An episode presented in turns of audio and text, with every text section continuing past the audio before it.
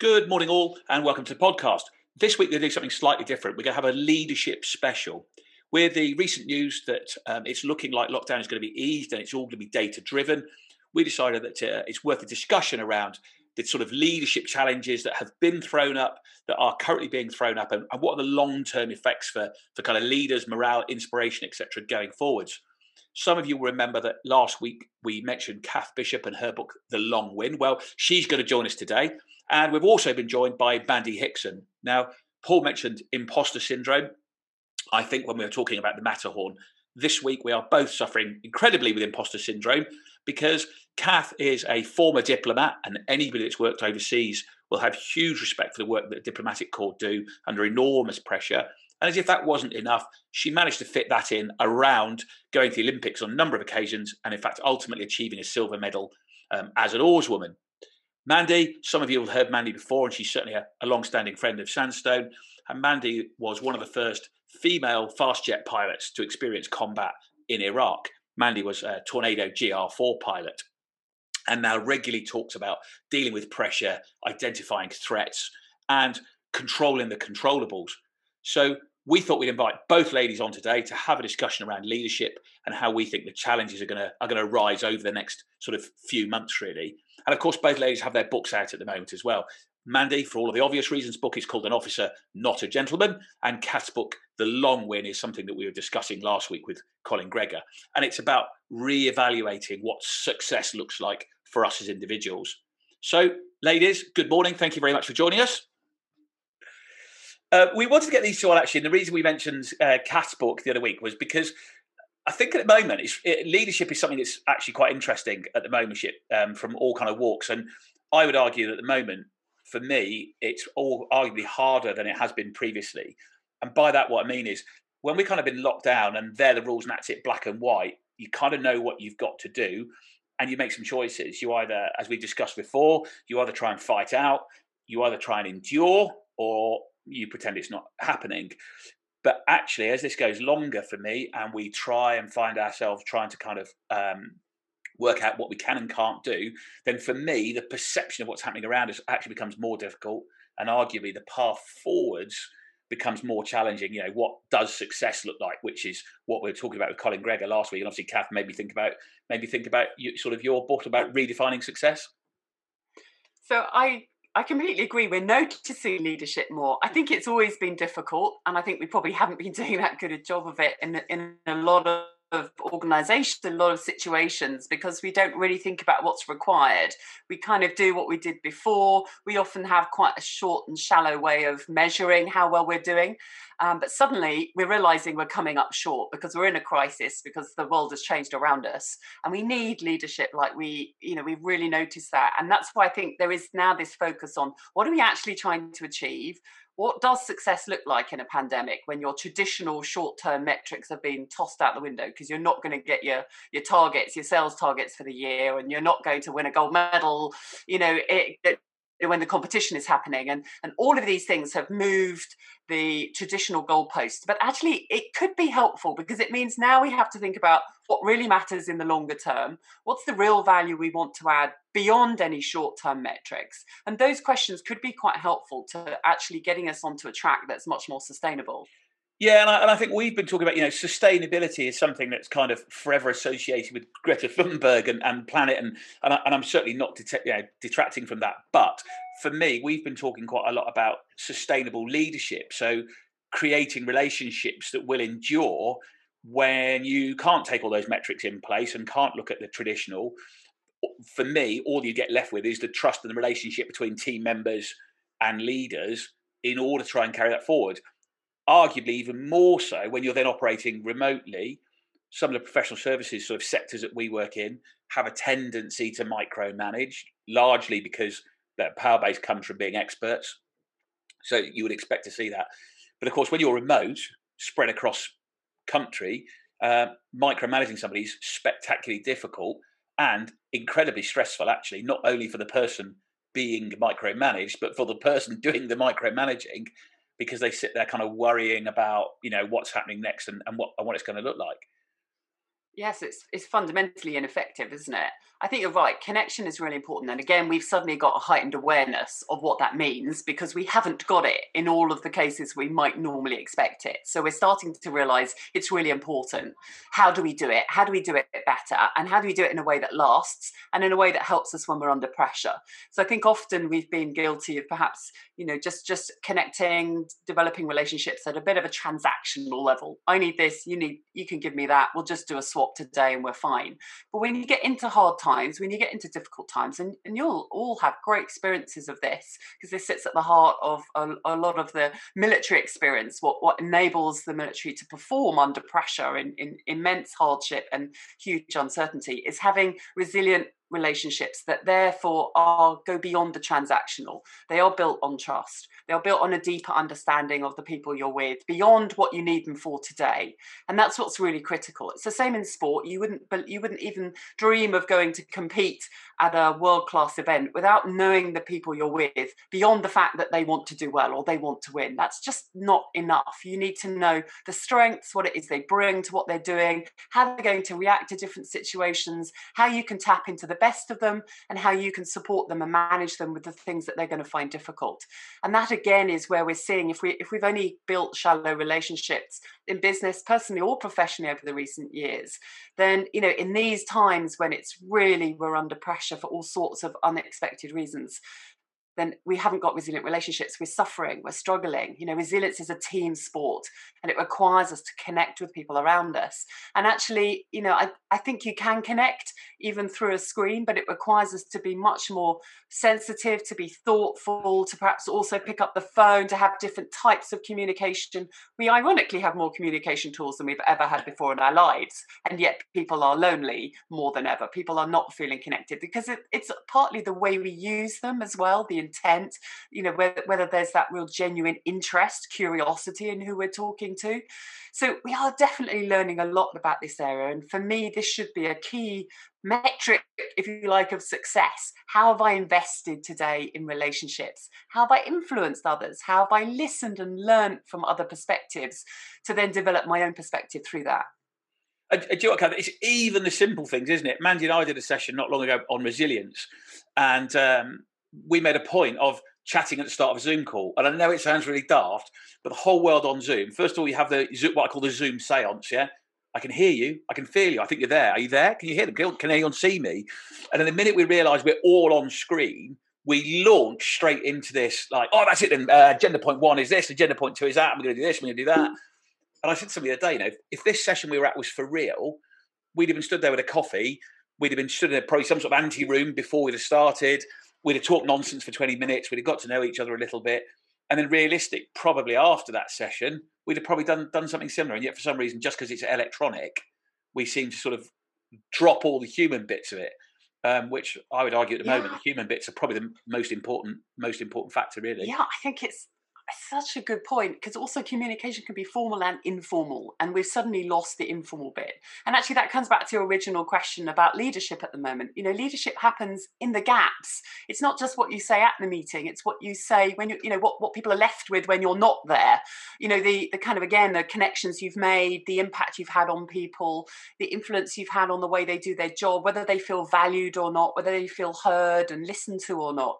So again, I think in leadership terms, it's about understanding understanding that it can be almost invisible aspects that can be the most powerful part of leadership. It's not just what you do and what you say when you're on screen giving out your messaging. It's actually what are you leaving people with after that meeting? That's that kind of determines the impact you've had on others and, and the leadership effect, if you like. Yeah, I mean, I think it's super dangerous because we've been talking about. I bring you into this as well. Like we've been talking about perception, Paul, haven't we? As well, you know, perception is super dangerous at the moment because there's a there's a load of leaders I've seen that kind of want to be this Spartan leader. You know, show no fear, charge from the front you, you know, um, uh, uh make. But actually, in my view, you're making the gap bigger between the leader and the led. And I'll never forget what happened to me, Cath. My one and only sort of rowing story, really. It was the it was the junior national schools regatta, and uh, aged 18, and we were in the semi final. We we were expected to win that uh, the overall regatta, the overall regatta. I'm saying this laughing, right? If only you could see now the Olympic rower laughing at me, okay, loud, but I don't mind putting it out there. But I remember the commentator saying uh, that we got it done easy because we were like the third qualifying place through and we were expected to win it. And I remember getting back and my dad's telling me that like, oh, he did really well, he took that really, really easy. Commentator was saying how you were cruising along. And in fact, we'd just not been up for it that day. We just hadn't got it. For whatever reason, it wasn't firing and wasn't working. And, and we qualified by the absolute skin of our teeth and we were hanging on. But the kind of public perception was, hadn't we done well and cruised through it? You know, and actually that wasn't that wasn't real. We weren't, you know, we weren't in control of that, in control of that moment. And I think at the moment, it's people trying to hide Mandy, aren't there? Do you know what I mean? Yeah, and it's, it's interesting actually because I've had a few different leaders reaching out to me to speak to their teams recently, and one of the most powerful ones was a guy that said, "I'm sorry, I don't have a budget. I work for a big bank, but I don't have a budget, so I'd like to pay for you myself." Uh, and I was like, "My gosh!" That was really moving because it showed me that he was really picking up on what his team needed. That they were all zoomed out, but but although it was still going to be delivered on Zoom, it was going to be a really. He just went, "I want energy. I want you to just." boost us up. I want brilliant stories. I want, you know, just for us all to feel good at the end of the session. And he said, I just feel that everyone's just getting worn down a little bit and we just need some happiness. And he said, and I've heard that you can do that. And I thought, well, that was just really powerful for me because that was sort of honest leadership there saying, you know what, I know what my team needs. Um, I'm not doing this so that I can you know be going up the scales or being assessed on my leadership. It was just basically him responding and reaching out on a very personal level.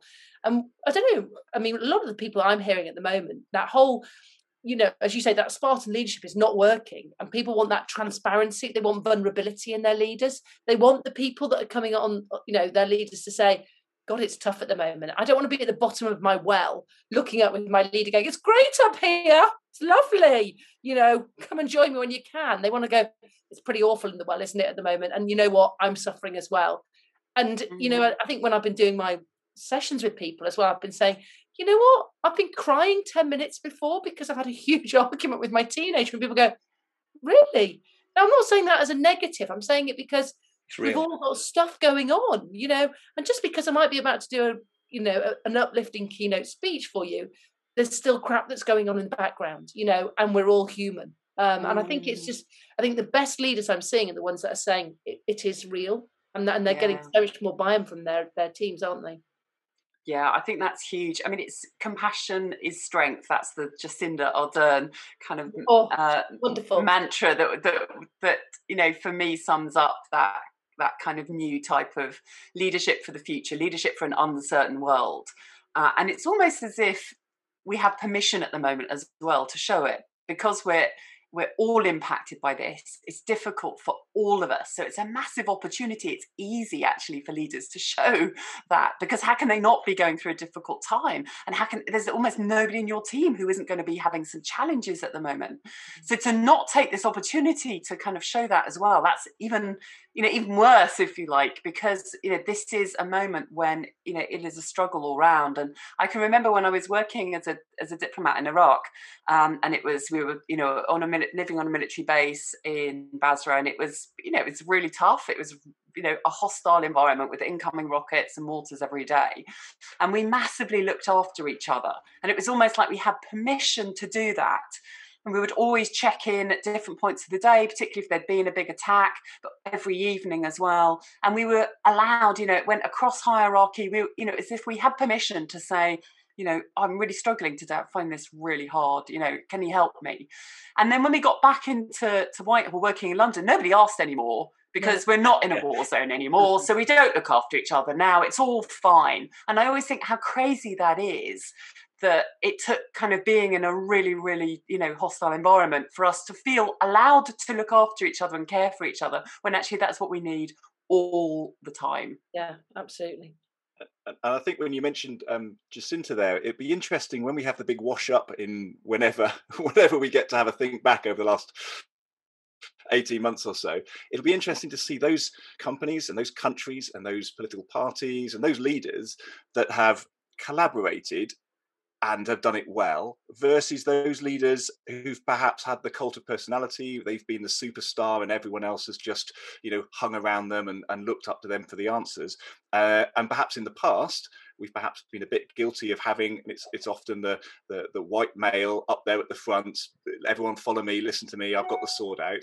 And perhaps that's perhaps not the way well those those countries and those teams and those political parties have perhaps not succeeded as well as those that have collaborated and gone i'm in charge i'll make the decision but but what do you think and what do you think and what's your opinion and let's let's have a think about this because well, one, it's great for the team because I think it's really good to be asked your opinion, and two, it's great for the leader because then they haven't got to come up with all the answers. Uh, and uh, as as we know, sometimes uh, the big boss doesn't have all the answers and gets it wrong. So it'll just be interesting to see how that cult of mm. personality versus that collaborative approach co- comes out in the wash. Really, what am I? A really interesting comparison uh, between yeah the language of Jacinda Ardern and Boris Johnson, uh, and and it was very much looking at the, his language is you must do this, and her language was we have all got to do this together. And they were relating that to compliance, if you like, and the willingness of people to want to then, you know, live with the restrictions. And there was quite, know, it's basically declining compliance with the paternalistic language that was coming. That's what we've seen here. You know, less and less people feeling that they want to kind of, you know, be part of what's happening and, and part of the game. Whereas actually in New Zealand, that had extraordinarily high levels of compliance because mm. people feel actually we're part of this decision uh, and they have that sense of autonomy and, and therefore want to make it work. So, the, you know, there's already some hints. Of course, you've got to look at who's doing the analysis because those those people with the strong personality cults will have strong analysts showing how, how great they were. But it massively interesting. Yeah. We talk about uh, we quite often talk about pull not push. You know, uh, as well uh, with my former in a former life as a human intelligence you know operator. Very rarely can you tell somebody what to do. You have to influence them or persuade them. And we used to talk about pull not push. Um, and in fact, one of Paul I's favourite slides is our open door, Paul, isn't it? We've got a slide of kind of half ajar door, and it says, you know, if you have to explain that your door is always open, uh, it isn't. I think sometimes, um, Cath, it's quite funny because I obviously recommend your your book, and um, occasionally what happens is we get sort of picked up on it because Paul and I regularly talk about outcomes focused leadership, and I know sometimes your book is kind of saying, "Well, don't focus on the outcome," and I think people don't always necessarily understand that we're actually singing from the same, you know, from the same sheet in in so much as we're saying that outcome can be increased performance, that outcome can be to get through the day or to look after each other. It doesn't matter. But to pick up on what you guys were saying at the start is, you know, right now doing it how you used to do it isn't going to work. So because there is no precedent, we've not, you know, we've not done this before. So I think it's quite interesting to explore that kind of the concept of are we setting the right goals and objectives, and actually if we are doing that, then how do we get there? Because trying to follow the process, you know, do you want milk in your black coffee? No, uh, because it's not going to work, is it? Yeah, I think you're right, and and certainly again, you know, the long win is not about sort of not having goals or not being performance focused at all. It's about questioning what are the goals we're working to. And what I've often seen is this really kind of narrow, shallow, short term sense of it's the next, you know, it's the next medal in the next race, it's the next set of targets, it's numbers, it's profit, it, it's kind of all very short term stuff that doesn't last. You know, the, the metrics come in and then they go again. And then, you know, what happens after that? So um, you know, it's all about thinking actually what what's what's an outcome that has meaning that also has some uh, you know that kind of lasts for the longer term that isn't just about what happens next month? So it's thinking you know both about how do i turn up today in the best way and do something that has value beyond the short term so I almost want to kind of stretch that sense. So we don't pick goals in any one bit, but actually we've got something that that has a continuum. And of course we're refining as we go, and and, and there's a lot of uncertainty that means we need to keep saying, is this still adding value? Is this still something that people need? How can I deliver it differently if the old way of delivering it doesn't exist anymore? So what I really want to do is people to challenge properly, you know, the why, why your team exists, why your company exists, um, in order to build like a broader set of criteria and then to include in that the how, how I turn up today, how I perform, the things I need to do. Because actually, if I achieve those metrics, but I've done it by not building relationships, by kind of not bringing the team with me, not getting buy in, then actually I won't achieve them again. So, how is a really important factor in success because that determines whether you can maintain the success and whether you can adapt and develop it thereafter. So, I'm all about broadening success criteria really and making sure that we haven't come down to some narrow kind of meaningless let's be number one uh, when when actually people can't apply that to their daily jobs and it's out of our control anyway I mean, well, I think, it's just perfect, isn't it? That sustainable yeah. leadership that, that we often talk about, don't we, Tim? Yeah, Mandy, I was, I was going to say, actually, uh, one of the things I think you like to talk about as well is, and I totally agree with you, is that same thing. People have been focusing, the outcomes they've been focusing on are non controllables. Or, well, we need to fix a virus, we need to fix a lockdown, we need to fix, and people are focusing on stuff that they can't actually do. Rather than re-evaluating what the gold medal looks like, don't you think, Mandy? They're focusing on something they have zero control over, which then creates massive frustration rather than focusing on the bits they can. Yeah. And it's interesting actually, because on a very personal level, you know, I feel really quite upbeat at the moment, and it's really minor. And this, oh, sorry, this is really like taking it into the very small world in which we're living at the moment, isn't it? I'm on a really healthy diet. I'm doing loads of exercise. I'm on a really healthy diet. I'm losing loads of weight, and I'm feeling really good. And everyone keeps saying to me, "You're looking really good. Gosh, are you a, uh, you know?" And I was like, I feel it's because I'm in control in this world where we're feeling that so much is out of our control. To take control of the one or few bits that you can, which is things like your diet, your exercise regime, things like that, it feels really, really positive. And it makes me, therefore, feel that actually I'm controlling what is within my grasp at the moment and the things that I can't control, which is the numbers going up and down. I can do what I can do. And as long as I'm doing it within the rules, which I am, you know, then I feel really good. And it's amazing what that does to your mental health as well. I think the most happy I've seen Paul look in weeks was today when uh, when I chatted to Paul. He's not lost any weight or looking any younger, uh, but apparently his children are going back to school, which has which has which has made him really is, really happy. That has revolutionised uh, my outlook over the next couple of weeks. It's just yeah. gone. Yes.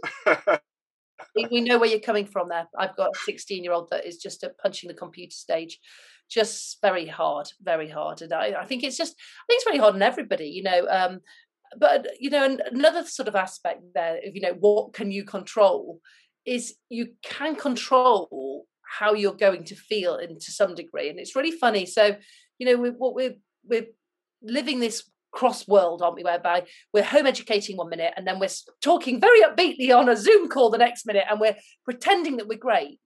But actually, the reality is, is that I find within about three minutes of pretending I'm feeling good, I actually am feeling good. And so I sort of say, fake it till you feel it a little bit as well in this sort of time. Is that not obviously, I'm not talking here of, of depression and when it's much tougher, but if we're just having a low day and you're thinking, oh, you know, oh, it's, oh, woe be on me, you know, and all this sort of thing. If we just pretend that we're feeling a bit upbeat, then bizarrely you do get that same dopamine release. And actually, I feel really good then. So from when I've run a session, I'll finish it and think, God, I feel great. And it's because again you're taking control of of how you're going to feel. Um, and it's it's amazing how powerful. Like I think we're, I think we're Paul and I. But the reason Paul and I kicked off this schools thing that, that I think I've certainly mentioned to you, man. Cath mentioned to you, but we've been going into schools doing this. Um, you know, we can call it because I can initiative, and we've just been talking to school kids, and, we were using Everest as, a, as, an example purely because you know to get to the top you have to go up, to come back down, to go round, to go up, to come back, and it's you know guess what? It doesn't go the way you think. And at the moment, I think we're in danger of predetermining people's outcomes and their successes. And you know, one of the reasons we kicked off the initiative was because there was a BBC News article, I think it was BBC, said you, know the children, the current generation that, that, we're now describing as the lost generation. I mean, what sort of a message is that from Word Go? Yeah and and then they're being told that oh. Forty thousand pounds of their future income they've already lost. Well, I mean, based on what? And and even if it's true, um, why would on earth would we put that message out right now? And if, if that's if that's if we're basically telling people success doesn't exist anyway, unless because the traditional pattern of that pathway doesn't exist anymore, I don't, I don't know what, what I, it makes no sense to me. I, maybe I've just been brought up all wrong, but it makes no oh, sense. I think I think the education system is, you know, it, we have an opportunity now to look at it and see how it doesn't actually help us to manage uncertainty. And you know, there's this talk of catching up, which is also really unhealthy. Actually, what would be useful is the socialization, the activities, sport, drama, all of those things they've missed. Those will be most valuable to them for the long term. It might not help them pass a maths test, you know, in two months' time, but frankly, that isn't going to have that kind of long term relevance to their lives. And the other thing that would be really useful would be actually to talk to, to, to the children about you have just experienced uncertainty. That is a you know probably one of the most useful lessons that they will have at an early part. So let's think about what can you control what can't you control in life. They had a massive kind of opportunity to learn about uncertainty at a much younger age than many of us have done um, that's a huge advantage. That would give them the competitive advantage in business, in life, personally, professionally. If we could seize that rather than somehow we've got to go back to the old game that didn't really set us very set us up very well to manage this, and now we we somehow need to go back and play that. Because one of the other sort of challenges is you know the the emphasis within schools is on you know these short term outcomes these kind of fairly arbitrary metrics that are very narrow that play to the strengths of some and not others that don't recognize the full diversity of skills that children have and are developing. They're basically worthless if they're not things that are measured in an exam. That's very dangerous because actually in the organizational world we need more cognitive diversity. We need people who will be doing jobs we don't even know what they will be yet because they haven't been invented.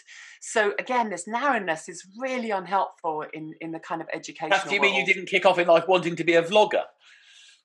I mean, you said it. You nailed it. it was Obviously, that even, was that even a thing? We didn't even exist, did it? I mean, it wasn't even a like.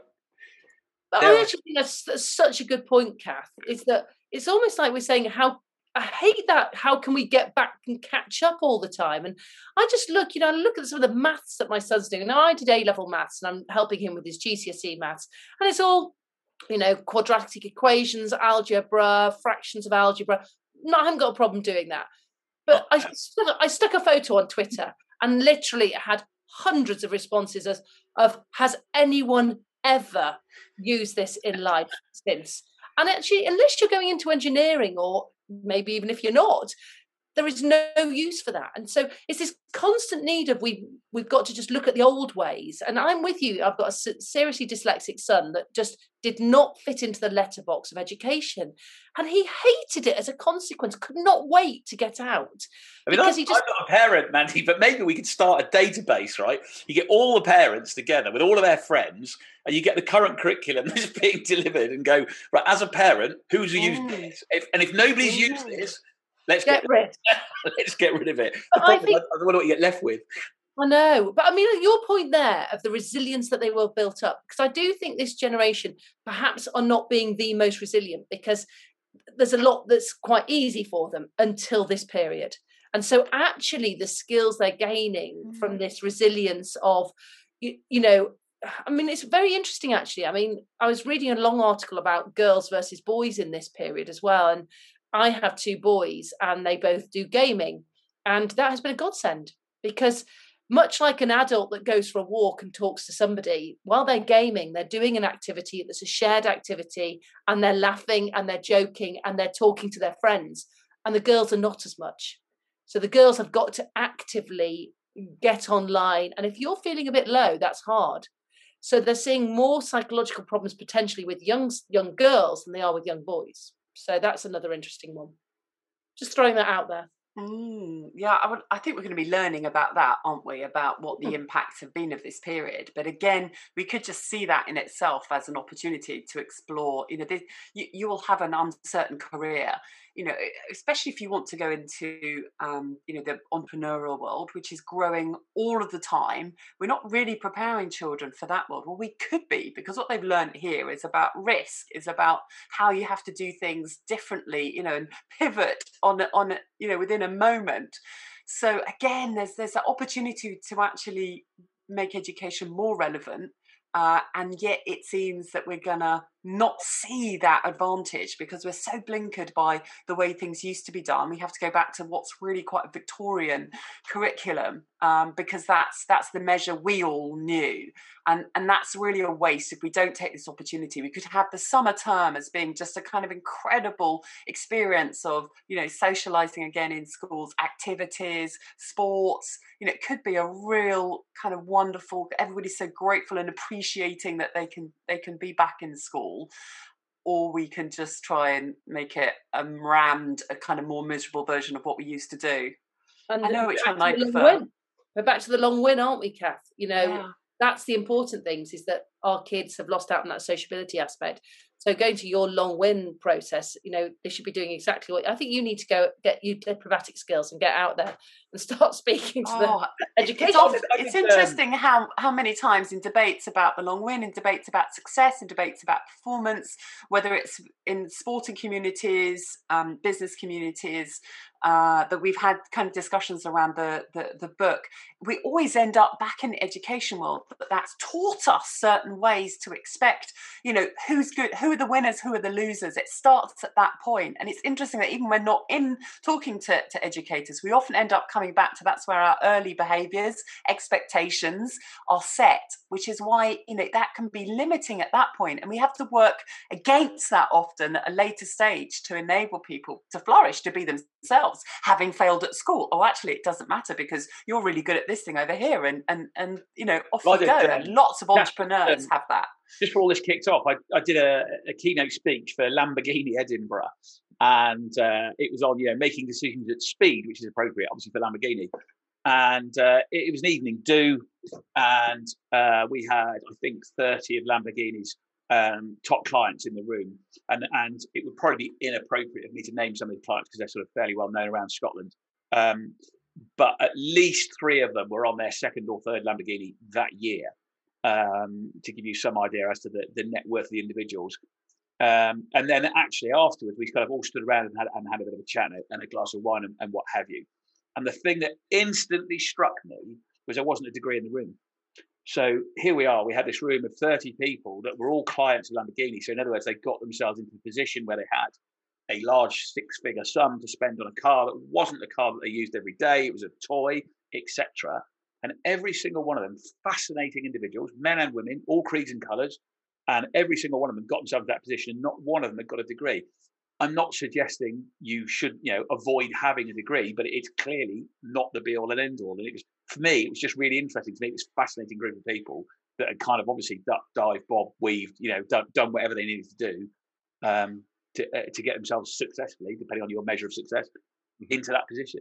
Quite interesting. Yeah they've studied they've just studied different things uh, but they've studied they've learned massively they've been great learners we have this sort of almost snobbishness don't we about what learning looks like which is mad it well, they'd all failed and got back up again. Every single one of them had at least one business fail and got back up again, learned the lessons, moved on from that, and in fact, they all all worked hard. They all, you mm. know, put the put the hard yards in without you know without question. It's interesting actually because my son is in exactly this position. So he dropped out of college um, after doing his first year in lockdown and just went, I cannot bear this is my dyslexic one. I cannot bear to sit here online and do another year.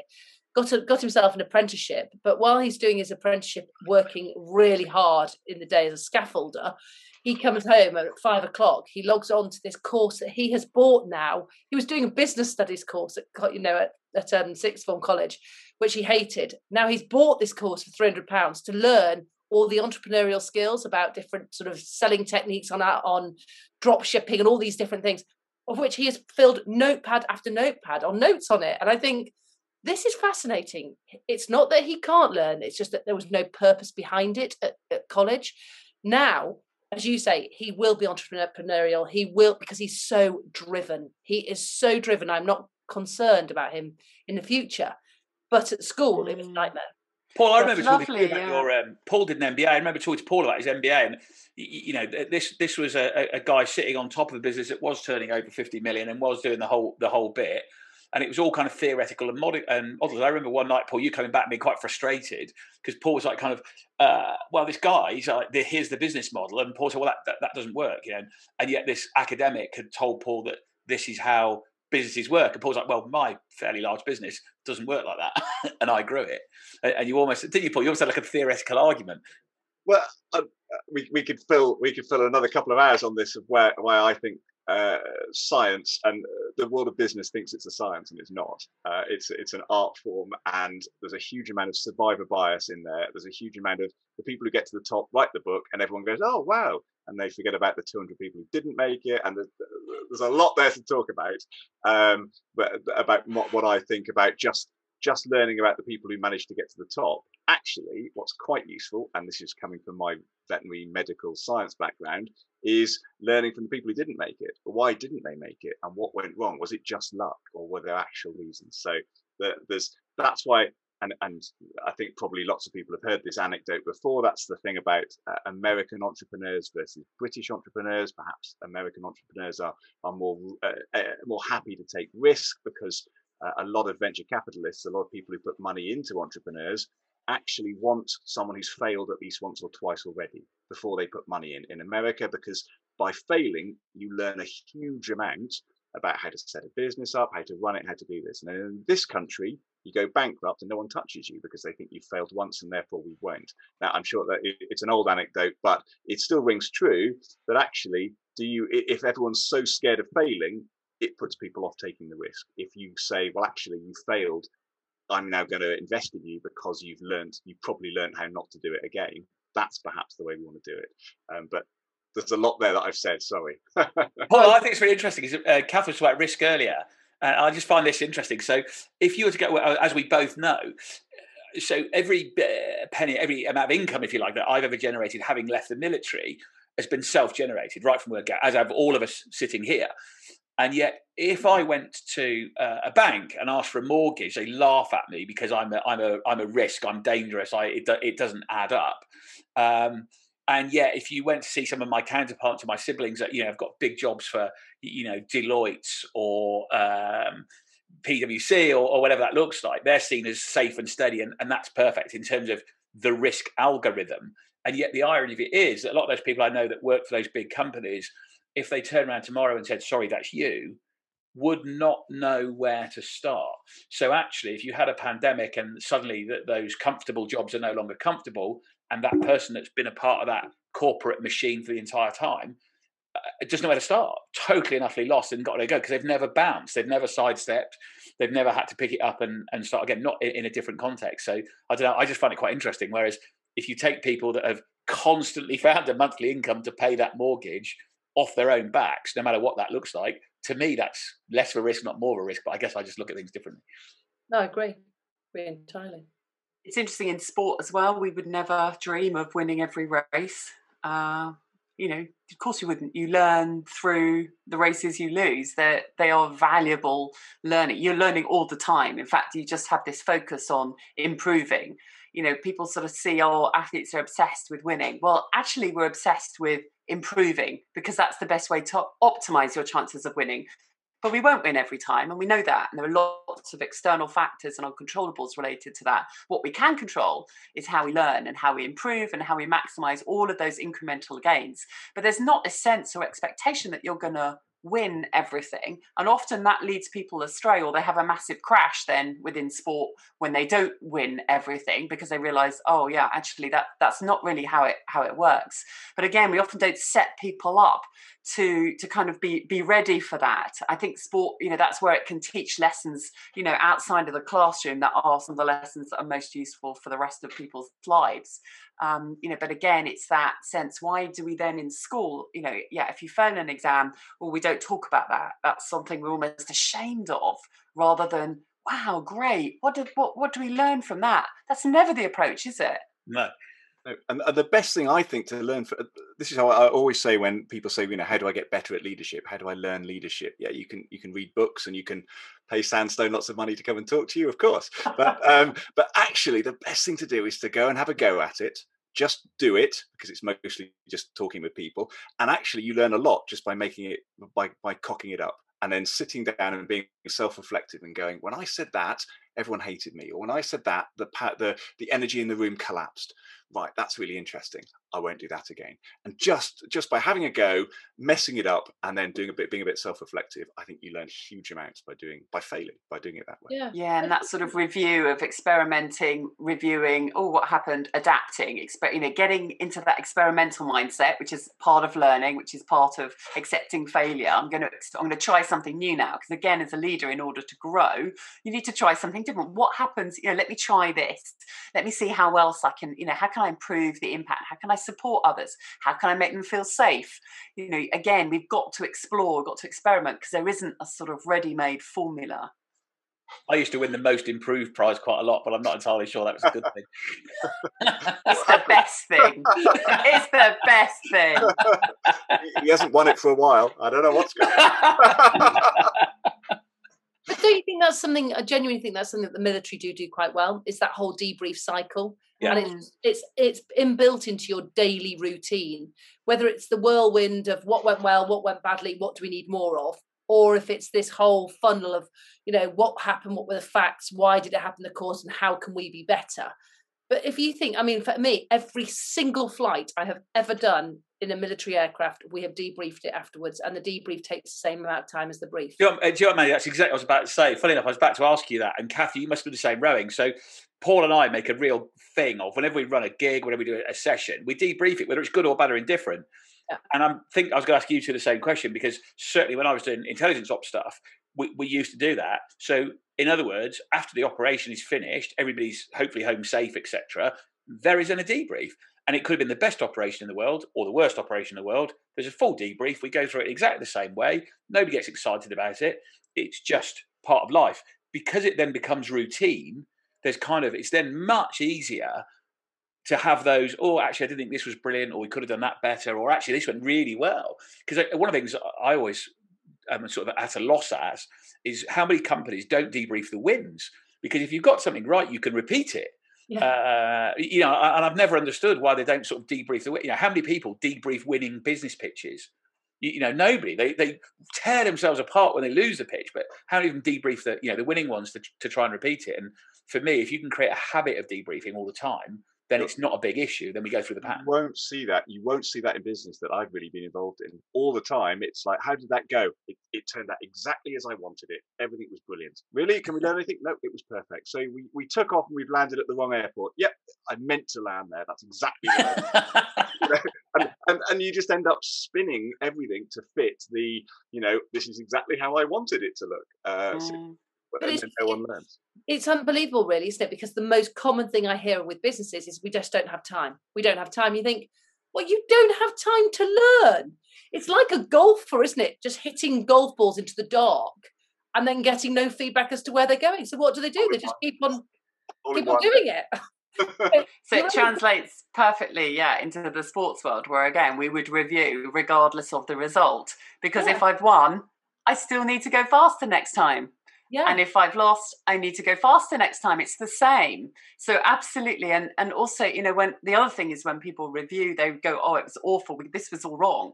But actually there are things you did well in the pitch you lost. So that is madness not to capture yeah. those. You know, when I lost races, there were things I was doing in those races that were world class. And there were other things that weren't. But it'd be stupid to ignore those things that were really good because that's what I'm going to build on in order to go faster next time, rather than say the whole thing was rubbish because we came last because we lost.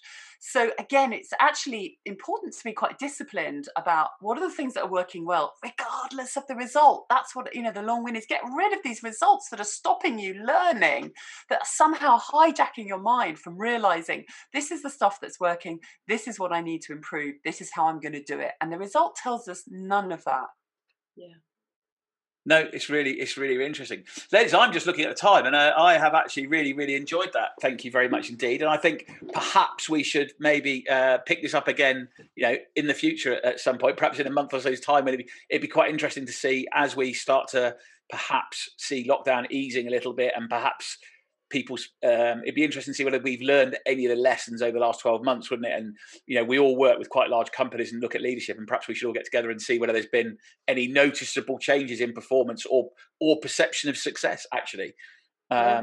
that'd be quite interesting Fantastic. It's been really enjoyable. Thanks, guys. Thoroughly enjoyed our chat. Thanks I want everyone else to just think of it as a pub room, you know, like we're having a pub chat in the background. Exactly. yeah, but that's, that's good though.